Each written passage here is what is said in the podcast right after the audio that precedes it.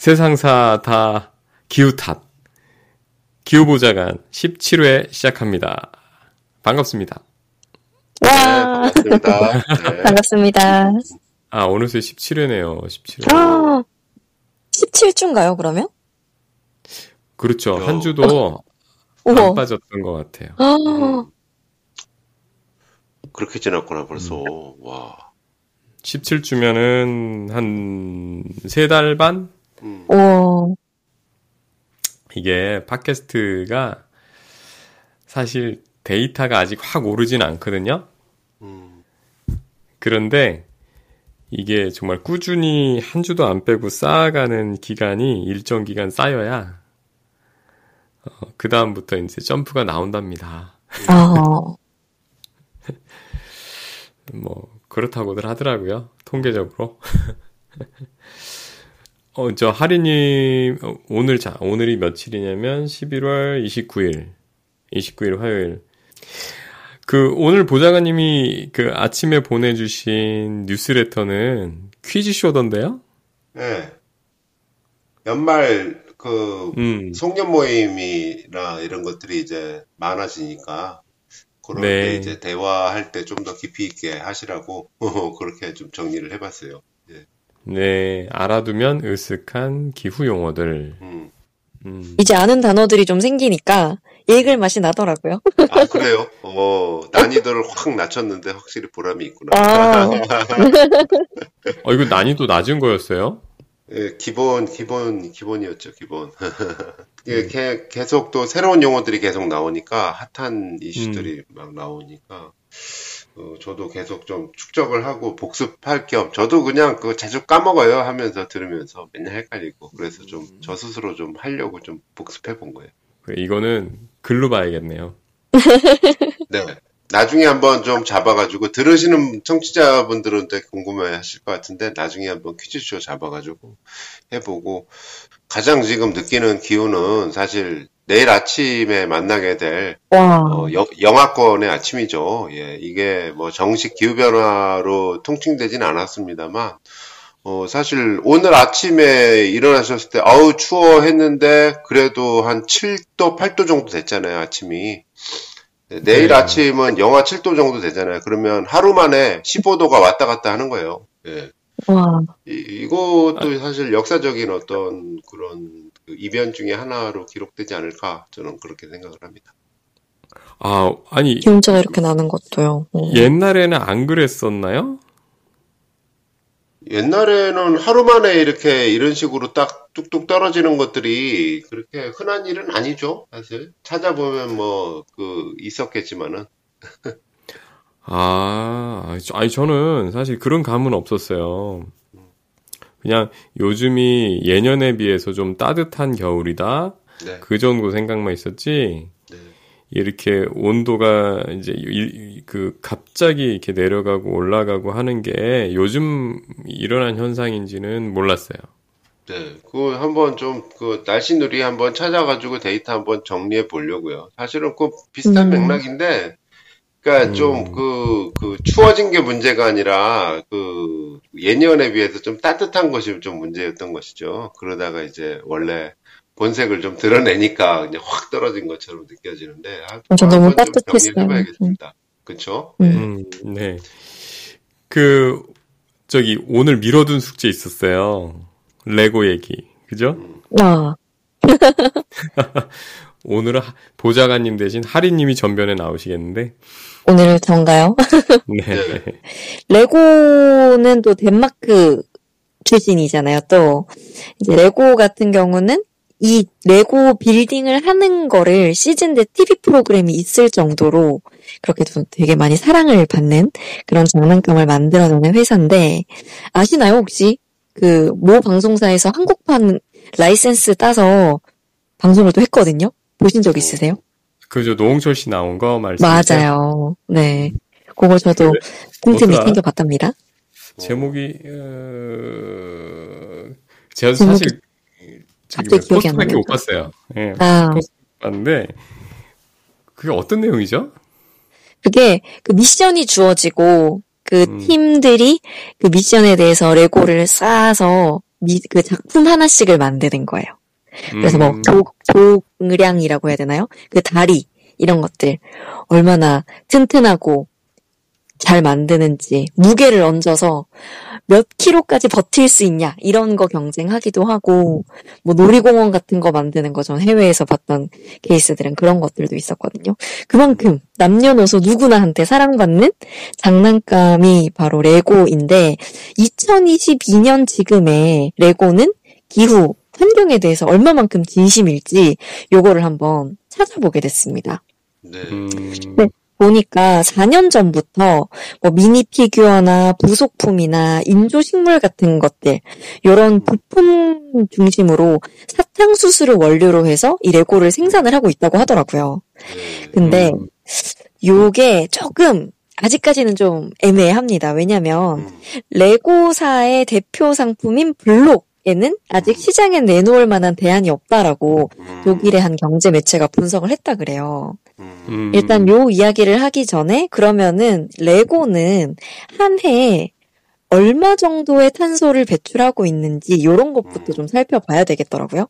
매년 레고가 십만 톤의 플라스틱을 제품에 사용한다고 그래요. 음. 십만, 십만 톤의 플라스틱. 네, 십만 톤이 사실 얼마만큼 되는지도 저는 감이 안 오는데, 네. 이 친환경 분야의 부회장이 팀 브룩스라는 분이 있는데, 이분이 연간 배출하는 탄소의 양을 또 이야기를 했다고 하거든요. 얼마만큼 될 것 같으세요? 음, 어, 어마어마하게 많을 텐데. 어마어마하게. 어마어마하게 백이십만 톤이라고 해요. 어, 백이십만 톤. 백이십만 톤의 탄소 배출 중에 삼분의 일이 이 플라스틱 블록을 만드는 과정에서 배출한 탄소라고 그럽니다. 삼분의 네. 일이면은 사십만 톤이니까 어마어마한 양이라고 네. 볼 수가 있을 것 같아요. 네. 그래서 요 석유 기반의 플라스틱이 있잖아요. 지금 만드는 요 그 재료가 석유 기반의 플라스틱인데 이 대체재를 찾아서 바꾸기로 했고 이천삼십 년까지 우리나라 돈으로 오천삼백칠십억 원을 투자를 하기로 했대요. 네. 그래서 식물 섬유를 연구를 하면서 옥수수나 밀, 셀룰로스 같은 그런 원료들로 이 부품을 어떻게 만들 것인지 이런 걸 연구를 하고 있다고 합니다. 그러니까 지금까지 꽤 연구를 했는데도 이거를 완벽하게 이거 정도 성능이 나올 만한 거 못 찾았다는 거잖아요. 그렇죠. 음. 이천삼십 년까지 이 돈을 투자를 하니까 기대를 해볼 만은 한데 사실 이 친환경 소재로 레고를 만드는 것 자체가 이 작업이 만만치가 않은 이유가 음. 있어요. 네. 제일 먼저 경도에 문제가 있습니다. 혹시 레고 밟으신 적 있으세요? 여기 그냥 나와요. 여기 밟는 순간 네. 여기 나와. 음. 아, 맞아요. 여기 아니고 나와. 막 유머 사이트 같은데도 음. 레고 밟으면 큰일 나는 혹시 보신 적 있으신지 모르겠는데 아~ 그 유머 글이 있을 정도예요. 음. 레고 하나를 가지고 그 네. 일 킬로그램부터 시작해서 그 압력을 쭉 주는 영상이 있거든요. 기계로. 아~ 음. 근데 일 톤이 넘는 압력까지 받아도 변형 없이 견디는 거예요. 와, 일 톤이면 천 킬로그램인데. 와. 그러니까요. 그 정도로 이제 경도가 정말 견고한 그런 제품인데 아, 근데 요 사탕수수나 아 큰일 나죠. 네. 아까 그 박 부장님 욕하셨다 그랬잖아요. 저 이해 오, 너무 진짜 되거든요. 진짜 아프겠다. 네. 진짜 아파요. 근데 그 사탕수수나 나무나 바이오 연료 이런 걸로 만든 레고들로 실험을 했는데 뭐 그 정도 플라스틱에 비해서는 덜 견고한 게 사실이라고 하니까 요런 소재들이 아직까지는 만들어서 레고 인형 아니면 뭐 특수한 키트 같은 데서 사용이 되고 있는 거예요. 근데 혹시 최근에 레고 꽃다발이 되게 유행했거든요. 혹시 보신 적 있으세요? 아, 저 봤어요. 저기 상암동에 오, 네. 네, 자, 자주 가는 카페가 있는데 거기 가면 그 이 레고로 진짜 이 꽃들 만들어 가지고 이렇게 꽂아놨더라고요. 맞아요. 네. 요게 사탕수수로 만든 플라스틱. 으로 만든 브릭이에요. 아, 그래서 그러니까 젊은 여성분들이 음. 이거 가격 되게 비싸거든요. 한 거의 팔, 구만 원? 음. 요 다발이 몇 송이 안 되는데 음. 그리고 구하기도 조금 어렵고 가격도 높은데 젊은 여성분들이 음. 그 카페 가서 보셨다고 했잖아요. 갬성, 이 감성 한 스푼 추가하기 위해서 음, 카페가 좀 힙하게 힙해요. 맞아요. 네, 그리고 그러니까, 또 보셨으면 예, 아시겠지만 그, 네. 그게 얘기해 주세요. 그 노, 놓아져 있는 소품들이 다 예사롭지 않았는데 아, 아 그랬구나. 감각 있으신 분이신가 봐요. 음, 음. 그리고 또 하나 문제가 뭐냐면은 레고 보면은 되게 형형 색깔 색깔 되게 다채롭고 화려하거든요. 근데 요 부품들을 재활용 페트병 소재로 삼 년 동안 연구해서 만든 블록이 있어요. 이게 일 리터 플라스틱 음료수 병 하나로 열 개의 레고 부품을 만들어 봤는데 색깔이 많이 옅대요. 음. 음. 그래서 이 개발자들이 색감을 어떻게 하면 이 쨍하고 비비드한 이 느낌을 만들어낼 수 있을지 그 부분을 좀 해결을 할지가 관건인 것 같아요. 그래서 또 요거 같은 경우도 안정성이나 뭐 테스트 최적화 단계를 한 일 년은 거쳐야 된다고 하니까 아직까지는 좀 갈 길이 멀지만 그래도 기대에 봄직하다. 이런 것도 하나가 있을 것 같아요. 음, 그리고 또 마지막 하나는 호환성. 있습니다. 이게 친환경 재질로 만든 레고라고 하더라도 그 친환경 재질로 만든 레고끼리 호환되는 것도 중요한데 우리가 기존에 가지고 있던 레고랑 호환되는 것도 음. 중요하죠. 그래서 그 점이 되게 강조되는 점이라고 해요. 레고 본사에서도. 음. 그래서 지속 가능한 레고 블록을 만드는 게 아무래도 좀 까다롭고 시간도 많이 걸리지 않을까 그런 생각이 또 듭니다. 아니 도대체 얼마나 많이 팔렸겠어요. 집집마다 그러니까요. 있는데 새로 나온 놈이 그거 하고 이제 꽂, 물려서 꽂았을 때 경도 차이가 있으면 어느 한쪽이 망가질 거 아니에요. 그렇죠. 네, 그러니까 정확히 맞춰야 될 것 같은데. 음. 그리고 색깔도 너무 차이 나면 음. 조금 뭔가 어 약간 그, 그 뭐라 그래야 되죠? 그 가짜 섞어놓은 것 같은 그런 느낌 나면 안 되니까. 음. 아. 그렇죠. 그런 것도 있을 것 같아요. 아니나 근데. 음, 소재에서 그렇게 혁신을 찾는 것도 중요하지만, 사실은, 그, 이, 레고의 컨셉을 바꾸는 게 더 소비량을 줄이는데 주, 그 중요하지 않은가 하는 생각이 들더라고요. 음. 아, 근데 제 목소리 잘 들리세요? 잘 들리세요? 좀 작게 들리세요? 조금 작게 들리긴 하는데. 네. 그죠? 어, 이게, 제 목소리는 좀 작게 지금 볼륨이 나오네요. 어, 어떠세요 지금은? 오 올라왔어요. 음, 좋아요. 올라왔죠? 네. 오케이 오케이. 네. 그러니까 그 사실 우리 지금 한 사십 대 분들이 어릴 때만 해도 이 레고가 어떤 어 그러니까 그때 조립식 프라모델 생각나세요? 음 그렇죠. 음 어떤 설명서가 있고. 부품들의 쓰임새가 딱 한 가지로 정해져 있어서 음. 딱 그 자리에 있어야 되잖아요. 이 조립식이라는 게. 그렇죠. 딱딱딱 예, 맞춰야 되는 거지. 그렇죠. 그 그래서 그 부품은 딱 거기밖에 쓸 수가 없잖아요. 그게 일반 프라모델 조립식의 방식이고 레고는 사실 다 범용 부품이잖아요. 여기도 쓸 수 있고 저기도 쓸 수 있고 특별히 뭐 어떤 그 설계 도구가 있지 않았잖아요. 어떤 제품의 완성된 모습도 한 가지가 아니었고. 맞아요. 그래서 그렇게 되면 사실 뭐 뜯었다가 뭐 다 부셨다가 만들었다 부셨다 하면서 계속 여러 가지를 만들 수 있는데 지금 파는 레고들은 마치 예전에 그 프라모델처럼 딱 한 가지. 조립식. 예, 한 가지 결과물로 가도록 이게 부품들이 범용성이 좀 떨어지는 애들로 이렇게 만, 그 들어있고 그거를 다 그 설명서를 보고서 다 만들면 그걸로 끝인 거예요. 음. 그래서 애들이 그거를 다시 부셔서 새로 만들려고 잘 하지도 않고 음. 그 다음에 이제 그렇게 한번 만들었다 부시면 만약에 딴 거랑 섞여버리면 어... 쓸모없게 되거든요. 음. 다시 원래 그 뭐 비행기나 이거 그놈을 똑같이 만들려면 다시 그 섞여있는 놈들이 그놈들을 다 찾아야 되잖아요. 분류부터 해야 되잖아요. 맞아요.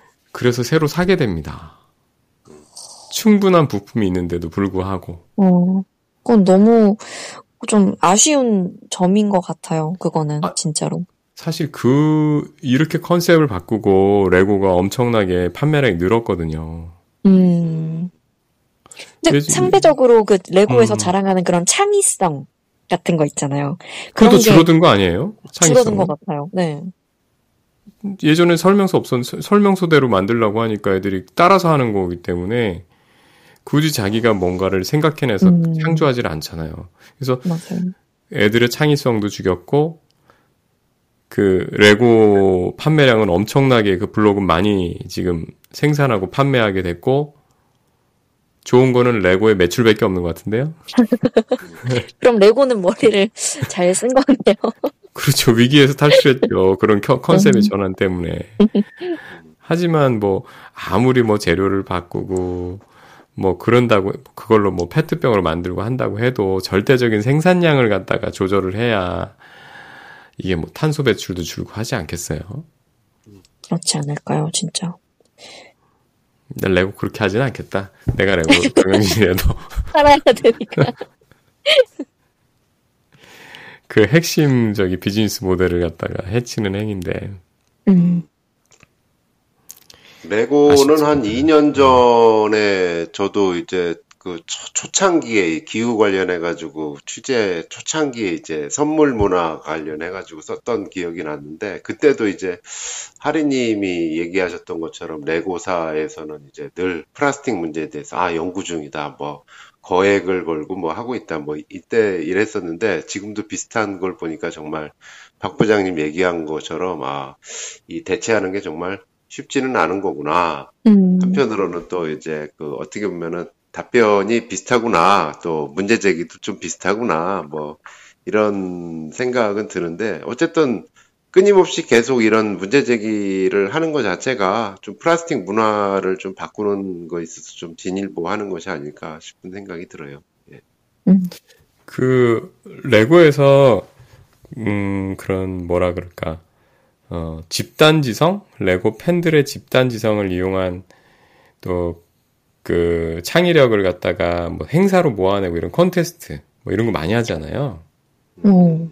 여기에서 뭐 보면 레고 덕후들이 있어가지고 그 사람들이 자기가 어, 만들 창조해낸 자기가 디자인한 그런 레고 제품이 또 되게 좋으면 출시하기도 하고 그런 음. 거 하거든요.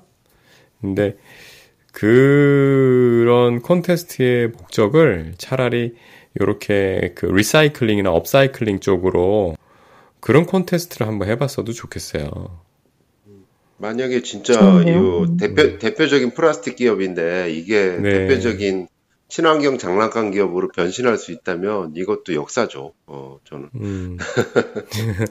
아, 차라리 뭐 예를 들면 그 레고로 사실 그런 다큐멘터리도 있거든요. 뭐 집 짓기. 그러니까 뭐 건축물 하나를 레고로 만든다는 이런 것도 있었는데 음, 음. 사실 그 뭐 어린애들 있는 집에서는 애들 좀 크고 나면 그거를 뭐 나눔도 하지만 음. 거의 뭐 이제 오래 쓴 것들은 남들 주기도 뭐 하고 해서 맞아요. 약간 버려지듯이 그런 것들도 있거든요. 그러니까 음. 차라리 뭐 그런 걸로 뭐, 뭐 집을 짓든 뭘 하든 좋은 업사이클링 그런 아이디어를 좀 모아주면 되게 좋을 것 같더라고요. 저희 집에도 몇 박스 있어요. 예. 음. 플라스틱 관련해가지고 이제 환경단체 하시는 분들 얘기 들어보면은 이제 업사이클링도 좋고 그 분리수거도 좋고 다 그러는데 진짜 플라스틱 자체는 어 생산 자체를 줄이는 거밖에 대안이 없다라고 얘기를 하시더라고요. 왜냐하면 음. 플라스틱 아무리 재활용하고 해봐야 결국은 미세 플라스틱으로 간대요. 결국 닳고 닳고 닳고 해서 없어지는 건 미세 플라스틱인데 결국 그게 몇백 년 걸쳐서 미세 플라스틱이 돼가지고 다시 우리 몸속으로 축적이 되는데 어쨌든 생산 자체를 줄이게 하는 것 자체가 정말 그 옳은 방법 같다. 뭐 이런 얘기 많이 하시더라고요. 음, 정말 핵심이네요. 음. 음. 아니 좀 그 하여튼 뭐 음, 아니 그 레고 코리아에서 집에 쌓여 있는 거 그냥 그 그늘로라도 다 달아서 가, 다시 사, 사갔으면 좋겠어요. 그늘로. 근데 비싸게 바라지도 않는데 그냥 그늘로라도 좀 다, 달아서 좀 집에서 가져가지고 그렇게 해서 자기들이 모아가지고 좀 처리라도 하든지. 아니, 그 얘기하시니까 그 음. 장난감 업계 일 위가 레고. 근데 삼 위가 마텔인데 마텔. 바비 인형을 바비 생산하는 인형. 회사잖아요. 음. 이제 여기 같은 경우도 이천삼십 년까지 이천삼십 년이 분수령이네요. 제품군이랑 포장재 백 퍼센트 재활용 플라스틱이나 바이오 플라스틱으로 생산을 하겠다 이렇게 얘기를 했대요. 근데 오래된 장난감 재료를 회수하고 재사용하기 위한 그런 프로그램을 이제 시범적으로 런칭을 했다 그러거든요. 마텔 플레이백 프로그램을 시범적으로 시작을 했다. 그래서 아, 요게 좀 잘 돼서 다른 또 회사들이 영향을 좀 받으면은 바비 인형도 오래된 것들 이런 것들 빈티지 바비 이런 거는 몸값이 막 치솟잖아요. 그런 것처럼 좀 오래된 레고들도 혹시 이렇게 활용할 수 있으면 아니면 진짜 근으로 달아서 이렇게 또 활용할 수 있으면 얼마나 좋을까 이 생각이 또 드는 거 있죠. 그러고 보니까 진짜 그 요즘 애들이 진짜 그 플라스틱 속에서 살고 있네. 그러니까 어릴 때부터 바비 인형부터 해가지고 레고부터 해가지고 플라스틱이 맞아요. 저렴하니까 저렴하게 해결을 하려면 플라스틱으로 뭐 좋은 거 해주고 싶지만 이게 금전적인 부분이랑도 같이 연결이 되다 보니까 맞아요. 아 이게 좀 고민이 많이 되긴 합니다 사실. 음. 그 약간 얘기가 옆으로 새는 면이 있긴 한데 제가 놀이터 얘기 잠깐 말씀을 좀 드리고 네. 싶어서 생각이 나서 오. 우리나라 놀이터의 바닥 보셨어요? 맞아요. 타이어 요즘 타이어로 폐타이어 잘라서 하거나 네. 예, 폐타이어로 그러니까 물론 푹신하죠. 하지만 그 폐타이어로 이렇게 하지 않습니까? 네. 근데 그게 여름에 냄새 맡아 보셨어요? 아 냄새 나요. 햇빛이 굉장히 강, 강한 날은 진짜 그 안에서 유기화합물의 그 유기화합물이 정말 증기처럼 나오고 있구나라는 게 몸몸으로 느껴지거든요. 맞아요. 음.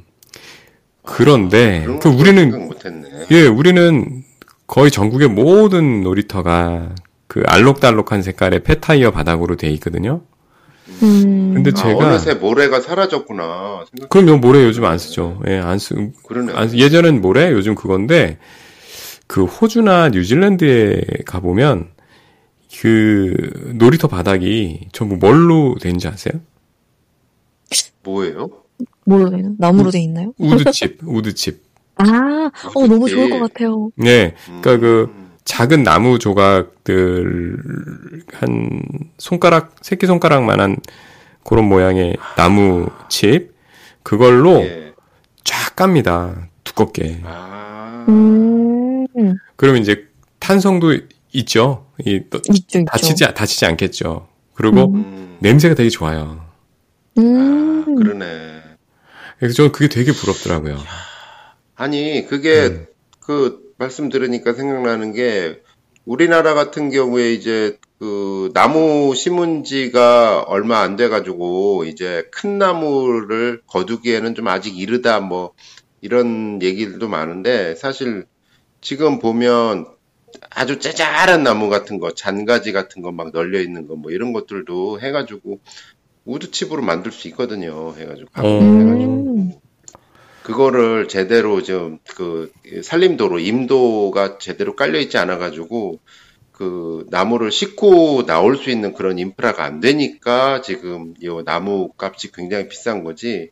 어. 임도가 쭉쭉쭉쭉 깔려 있으면서 한쪽에서는 나무 심고 한쪽에서는 큰 나무들 걷어 가지고 가지친 거 지금 쭉쭉쭉쭉 이렇게 그 밖으로 내와 가지고 한쪽으로 가공하고 그래서 우드칩 만들고 뭐 이런 선순환 구조가 만들어지면 충분히 우리도 그런 놀이터나 이거 왜냐하면 숲이 산이 엄청 많잖아요. 국토의 육십삼 퍼센트가 산인데. 어, 그렇죠. 아, 참 그러네. 어. 생각해 보니까 우리가 소중한 그런 선순환 구조가 있는데 아, 그냥 놀리고 있네. 저는 그 놀이터를 그 새로 만드는 걸 한번 구경한 적이 있어요. 네. 뉴질랜드에서. 근데 오. 그 걔네들은 당연히 우드칩으로 밑을 깐다라는 이게 발상이 있어가지고 놀이터 만드는 공식이 있더라고요. 먼저 이렇게 땅을 이렇게 해서 깊이 판 다음에 우드칩이 트럭이 싣고 와서 쫙 부어요. 음. 우와. 그러면 이제 이게 이제 정말로 두껍게 이제 우드칩이 깔리는 거죠. 네. 예, 그리고 거기서 놀면 되게 건강해질 것 같은 그런 느낌? 그러니까요. 편백나무 숲도 가는데요. 맞아요. 비슷한 거예요. 예. 그 우리 부모들 되게 우려해서 그런 거 되게 애들한테 유해물질인 거 따지는데 왜 놀이터에서는 아직 그런 문제가 이렇게 크게 대두되지 않았는지 되게 궁금했어요. 그러네. 아. 펫타이어가 잘 활용된 사례 같은 걸로 좀 그게 그 이야기가 되잖아요. 네. 놀이터 같은데도 그렇게 쓰이는 게. 음. 문제된 적은 놀이터, 있어요. 모래 놀이터 찾아가야 돼요. 네, 이게 문제된 적이 몇 년 전에 그 뉴스들에서 한번 다뤘던 건데 초등학교에 폐타이어로 트랙도 깔잖아요. 맞아요. 음. 근데 그 트랙에서 이제 유해 물질이 너무 나온다. 음. 그리고 그 플라스틱 가공해가지고 인조 잔디 깐 거 거기서도 너무 나온다. 그래서 뭐 측정치 보여주고 뭐 그래갖고 한때 뭐 학교에서 난리 나고 뭐 이런 적이 잠깐 있어요. 근데 그때만 음. 뭐 됐지 뭐 어쨌든 그 뭐 들으시는 우리 청취자분들 중에 그 뭐 관련된 정책을 하시는 분이나 사업 사업을 하시는 분이나 한번 고려해 보셨으면 좋겠네요. 네 맞아요. 그러니까 그게 결국은 이제 지금 그 플라스틱의 문제 얘기하다가 업사이클 문제 얘기 나오다가 결국 이렇게 나왔는데 다시 이제 업사이클 문제로 돌아가면 한때 유행처럼 나온 게 이제 버려지는 플라스틱을 뭐 아니면 페트병을 갖고 뭘 가방을 만들었어요. 뭐 옷을 만들었어요. 뭐 이런 게 이제 유행처럼 쫙 됐었잖아요. 아 이렇게 네. 만들어질 수도 있구나 해가지고 음. 하는데 그것도 결국은 이제 한 가지 그러니까 그거를 하시는 분들 굉장히 나름 사명감이 있으시고 고생도 많이 하시고 그것도 정말 그 의미 있는 일인데 한편에서는 그것도 좋으나 결국은 이제 버려지는 그런 플라스틱이 별로 없도록 하는 것 자체가 음. 근본적인 대안이다라는 얘기들을 참 요즘 많이 듣고 있습니다. 예. 예, 덧붙이는 얘기는 이제 레고 얘기 나왔으니까 이제 레고랜드에서부터 얘기 나오는 건데 이제 사실 뭐 레고랜드하고 직접적인 관련되는 건 아니에요. 이제 그 레고랜드 이른바 김진태 사태로 비롯되는 어떤 우리나라 채권 시장의 어떤 그 신뢰도의 문제, 뭐 이런 거는 사실 그 채권이 뭔지 뭐 경제가 뭔지 잘 모르는 저까지도 어이구 굉장히 심각하나 보다 할 정도로 온 국민이 많이 불안해 하시는데. 심각합니다. 이제, 음. 예, 실제로 그 레고랜드 또는 김진태 사태 이후에 또 주목받는 키워드가 한전 사태입니다. 한전 사태. 오. 음, 한국전력이 이제 그 적자가 연말까지 하면 한 삼십일조? 뭐 이렇게 된다. 음, 음. 어마어마한 적자잖아요. 사실 국가기업인데 공기업인데. 음. 근데 문제는 이게 레고랜드 채권시장에 영향을 미치는 게 적자가 워낙 크니까 이 돈을 빌려가지고 또 이제 계속 그 전기를 만들어야 되잖아요. 그러면은 채권을 팔아야 되는데 한전이 신뢰도가 가장 높은 기업 중에 하나라 그러죠. 이게 그 음. 뭐 전기 그러니까 한전이 망하는 건 국가가 망하는 거하고 비슷한 거니까. 음. 근데 이 신뢰도가 높은 한전의 채권 자체도 잘 안 팔려가지고 이자를 좀 더 높게 쳐줘야 팔리더라. 그럼 예를 들어서 한전이 어 예전 같은 경우는 뭐 이 퍼센트 이자의 채권을 이렇게 딱 할 수 있었는데 요즘에 막 그 이 퍼센트 갖고는 안 돼가지고 막 오 퍼센트를 부른다. 그러면 한전보다 신뢰도가 떨어지는 다른 기업들, 또 다른 기업들은 오. 육 퍼센트, 칠 퍼센트, 팔 퍼센트, 구 퍼센트, 십 퍼센트 뭐 이렇게 좀 더 높은 이자를 물어야 채권을 팔 수 있다. 그러니까 기업들로서는 돈 구하기가 엄청 어려운 돈 가뭄에 시달리게 된다는 것이죠. 특히 약한 기업일수록. 근데 문제는 한전이 적자가 계속 쌓이기 때문에 채권을 계속 발행을 하려고 길을 쓰고 판매를 하려고 그럴 것이고 그러면 이 한전이 하나의 그 블랙홀처럼 그 우리나라 다른 기업들의 돈 가뭄을 더 심화시키는 어떤 그런 근본 원인이 될 수도 있다. 뭐 이런 것 때문에 요즘 논란이 굉장히 많거든요. 그러니까 지금 보좌관님 말씀은 결국 어, 지금 금융 불안이, 금융시장의 불안도 그 지금 줄기를 따라가 보면 뿌리에 이 전력 에너지 문제가 그렇죠. 있다. 음. 예, 그 맞, 맞는 왜, 말씀이에요. 왜 적자냐? 예, 예, 예, 음, 맞는 왜 적자냐? 예. 도대체. 그래서 살짝 이렇게 같이 생각해보는 간단한 건데, 한전은 음. 뭐 어떤 분들은 이제 그런 얘기 해요. 예전에 이제, 요즘은 그런 얘기 하시는 분들이 좀 덜한데, 뭐 탈원전 때문에 한전이 적자에 휩싸였다. 뭐 이런 얘기 많이 주로 이제 그 하는 분들이 많이 계셨는데, 그 가짜 뉴스고요. 맞아요, 가짜 뉴스입니다, 그거. 예, 백 퍼센트 가짜 뉴스인 게 그 한전 그 계속 그 전이 전의 정권 문재인 대통령 할 때도 원전 비중이 낮아지지 않았어요. 더 높아지면 높아졌지. 그래서 그 탈원전이 구억으로만 탈원전이지 실질적인 탈원전은 아니었거든요. 그렇기 때문에 그것 때문에 뭐 적자다 이런 건 완전 가짜 뉴스고. 진짜 적자의 원인은 이제 그 기름 한 방울 나오지 않는 우리나라, 또 천연가스 하나 잘 나오지 않고 다 에너지를 사서 써야 되는데, 그 사서 쓰던 에너지 값이 폭등하는 바람에 전쟁 때문에 또는 코로나 때문에 이 그 여러 가지 또 탄소 중립 요거 때문에 폭등하는 바람에 그 백 퍼센트 다 사서 쓰니까 한전은 그 에너지 값이 높아지면 적자를 볼 수밖에 없는 거예요. 왜냐하면 전기는 그 비싸게 사왔다고 해가지고 전기를 높게 팔 수는 없잖아요. 기름하고 달라가지고. 그렇기 때문에 한전의 적자는 결국 어, 에너지에 의존하던 화석 에너지에 의존하는 구조 때문이다. 뭐 이런 얘기가 음. 나오는 것이고. 아니, 뭐, 뭐, 그렇기도 하고, 해외와 달리, 우리는 그 전기, 전기요금을 갖다가 탄력적으로. 정책에. 예. 예, 탄력적으로 음. 하기 힘들잖아요. 이 국민 정서, 네. 정치인들이 그 부분을 굉장히 신경 쓰다 보니까, 한전이 네. 말이 상장 기업이지, 이번에 저 뭐 유럽 같은 경우에는 전기 요금이 그 에너지 값이 기초 에너지 값이 뛰니까 어. 뭐 그냥 무자비하게 올려버리잖아요. 네. 그런데 우리는 뭐 뭐 몇 퍼센트도 올리기 힘드니까 굉장히 우리나라는 전기 요금이 저렴한 나라인데, 그래서 한전도 그렇고 아 우리나라 정치인들이 정말 국민을 생각하는구나라고 생각하실 수도 있는데. 그 전기 소모량 자체가 이제 가정용 전기의 양보다 사실 산업용 삼성이나 어떤 엘지나 뭐 이런 산업 그 대기업이나 공장 돌리거나 이런, 이런 산업용 전기 양이 엄, 엄청난데 여기 경쟁력을 위해서 싸게 공급해 주느라 그렇게 한 거죠. 사실 이 요금 체계가 계속 이렇게 되는데.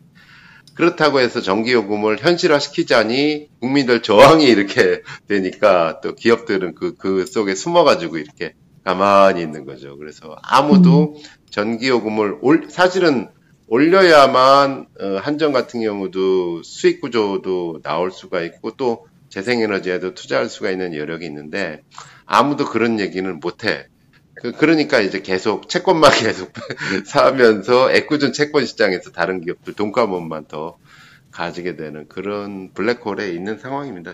예. 사실은 에너지 값이 에너지 국제 에너지 값이 왜 폭등했을까 하면은 그거 보면 전쟁의 부분도 있고 코로나의 부분도 있지만 또 주요 석탄 생산국들이 탄소 중립이라는 목표를 지키기 위해서 석탄 생산량을 어떤 감산 추세에 올라가는 것도 하나의 원인이 되고 있어요, 지금. 그래서, 음. 그래서 기후 위기라는 것이 결국은 어, 우리 먹고 사는 문제, 채권 시장의 문제, 금융 시장의 문제 이렇게 경제 문제로 와닿고 있다라는 맥락 속에서 말씀드리고자 뭐 이렇게 드리는 건데 어쨌든 그 요 한전 사태는 진정되지 않고 더 심화되는 길로 가요. 왜냐하면 해법은 그러면은 좀 어렵긴 하지만 이 우리나라에서 그 저기 자급할 수 있는 에너지원이 뭐가 있을까요? 지난 시, 그 지난 방송에 연장선 상인하지만 우리나라 그 기름 한 방울 안 나, 가스도 안 나, 뭐 석탄도 잘 안 돼. 그 뭘 뭘 하느냐? 사실은 햇빛하고 바람은 자급자족이 가능한 거잖아요. 재생에너지. 그렇죠.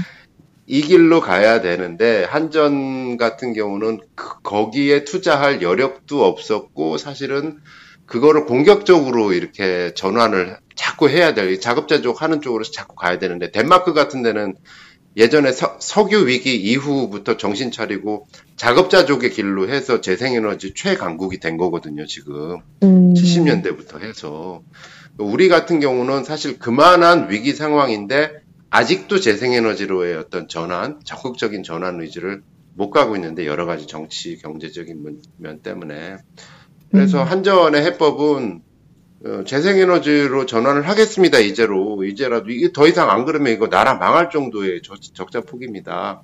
라고 국민한테 소상하게 밝히고 재생에너지 전환을 밝히고 다만 우리가 투자 여력을 갖기 위해서는 좀 전기요금을 좀 현실화해야겠습니다. 가정에서 조금만 좀 부담을 좀 더 해주시고 산업체 조금 더 많이 해주시고 왜냐하면 니네 아리백도 있잖아 하면서 적극적인 설득 과정을 해야 된다라는 것이 좀 한전의 근본적인 해결책을 주장하는 분들의 이야기이고요. 하지만 어, 그분들의 이야기는 좀 음, 많이 묻혀가는 것 같고 제가 보기에는 그보다는 밑빠진 독에 그냥 계속 물붓기. 어? 한전 아직도 적자폭은 느는데 채권 못 갖고 있어? 그러면 법을 바꿔줘요 이제 내년부터. 왜냐하면 그 한전이 자산 잠식까지 걱정할 때만큼 이제 빚이 늘었대요. 그러면 공기업 같은 경우는 뭐 자산의 몇 프로 이상은 채권 발행을 못하게끔 법이 있는데 국회에서 야 저러다가 한전 넘어가겠다 이래가지고 법을 더 풀어줘서 자, 예를 들어서 자산의 백 퍼센트까지는 그 채, 채권을 발행할 수 있었으면 이제는 자산의 이백 퍼센트까지 채권을 발행할 수 있도록 더 완화를 시켜준 거예요. 오. 그게 지금 거의 음. 한전이 워낙 지금 절박하니까 적자폭이 워낙하니까 뉴스 검색하시면 아마 나와요. 그게 워낙 어려운 말로 뭐, 뭐 채권 규제 완화 뭐 이렇게 어려운 말로 일반인들 모르게 이렇게 되니까 그런데 사실 지금 그 정도 단계까지 왔거든요. 적자폭이 워낙 심해지니까. 그러면 어떻게 되냐면 내년 초부터 한전은 더 채권을 많이 발행할 것이고 시중에 있는 돈은 더 한전 쪽으로 쏠릴 것이고 그러면 어 일반 기업들 특히 지방건설회사 같은 데는 더 돈을 못 구해가지고 정말로 위험한 상황에 처해질 수도 있다. 요런 상황입니다 지금. 아니 어떻게 저기 우리 보좌관님은 그 주식이나 채권을 안 하시는데 이렇게 잘하세요? 아니 저도 우연하게 그 저는 그냥 그 저 굉장히 유명하신 분의 어떤 기후 강연을 보고 음. 아니 그분이 요즘은 기후 얘기 안 하고 한전 얘기하시는 거, 채권 얘기하시는 거예요. 아니 그그 그냥 장관이 미쳤나 이랬는데 어 들어보니까 엄청 심각한 거예요. 기후 문제가 경제야 이제는. 맞아요. 그래서 음, 음, 보게 맞아, 됐어요. 맞아. 네. 음, 되게 위험한 상황은 맞습니다. 지금 저 말씀해 주신 대로 아 대체 네. 이 정책을 갖다가 이렇게 이, 이 사실은 이 기후 문제와 에너지 문제와 이, 이 경제 금융 이거를 다 엮어서 생각해야 되는데 지금 정책하고 있는 분들이 그렇게까지 지금 이게 그렇게까지 머리가 안 도나 싶을 정도인데 이 이거 한전 주총에서 행동주의 펀드가 등장해서 해결하지 않으면 안 되겠다 싶을 정도예요. 음. 그러니까요. 이게 정말 이거는 모두가 다 주목해고 봐야 될 그런 상황입니다. 단순히 아니 전기값 올려 씨 지금도 전기세 많이 나가는데 이렇게 볼 문제는 아닌 것 같아요. 그렇다고 해서 뭐 전기값을 올려야 된다. 이것도 대안이 아닌 거고 재생에너지 전환만 하자. 이것도 대안이 아닌 거고 이게 다 같이 맞물려 두 개 같이 가야죠. 네. 네, 같이 가야죠. 예, 네. 같이 가야 되는 부분이에요. 그래서 정말 조심해야 되는 부분인데 하여튼 주목하셔야 됩니다. 오늘 저기 마무리 광고를 해주시죠.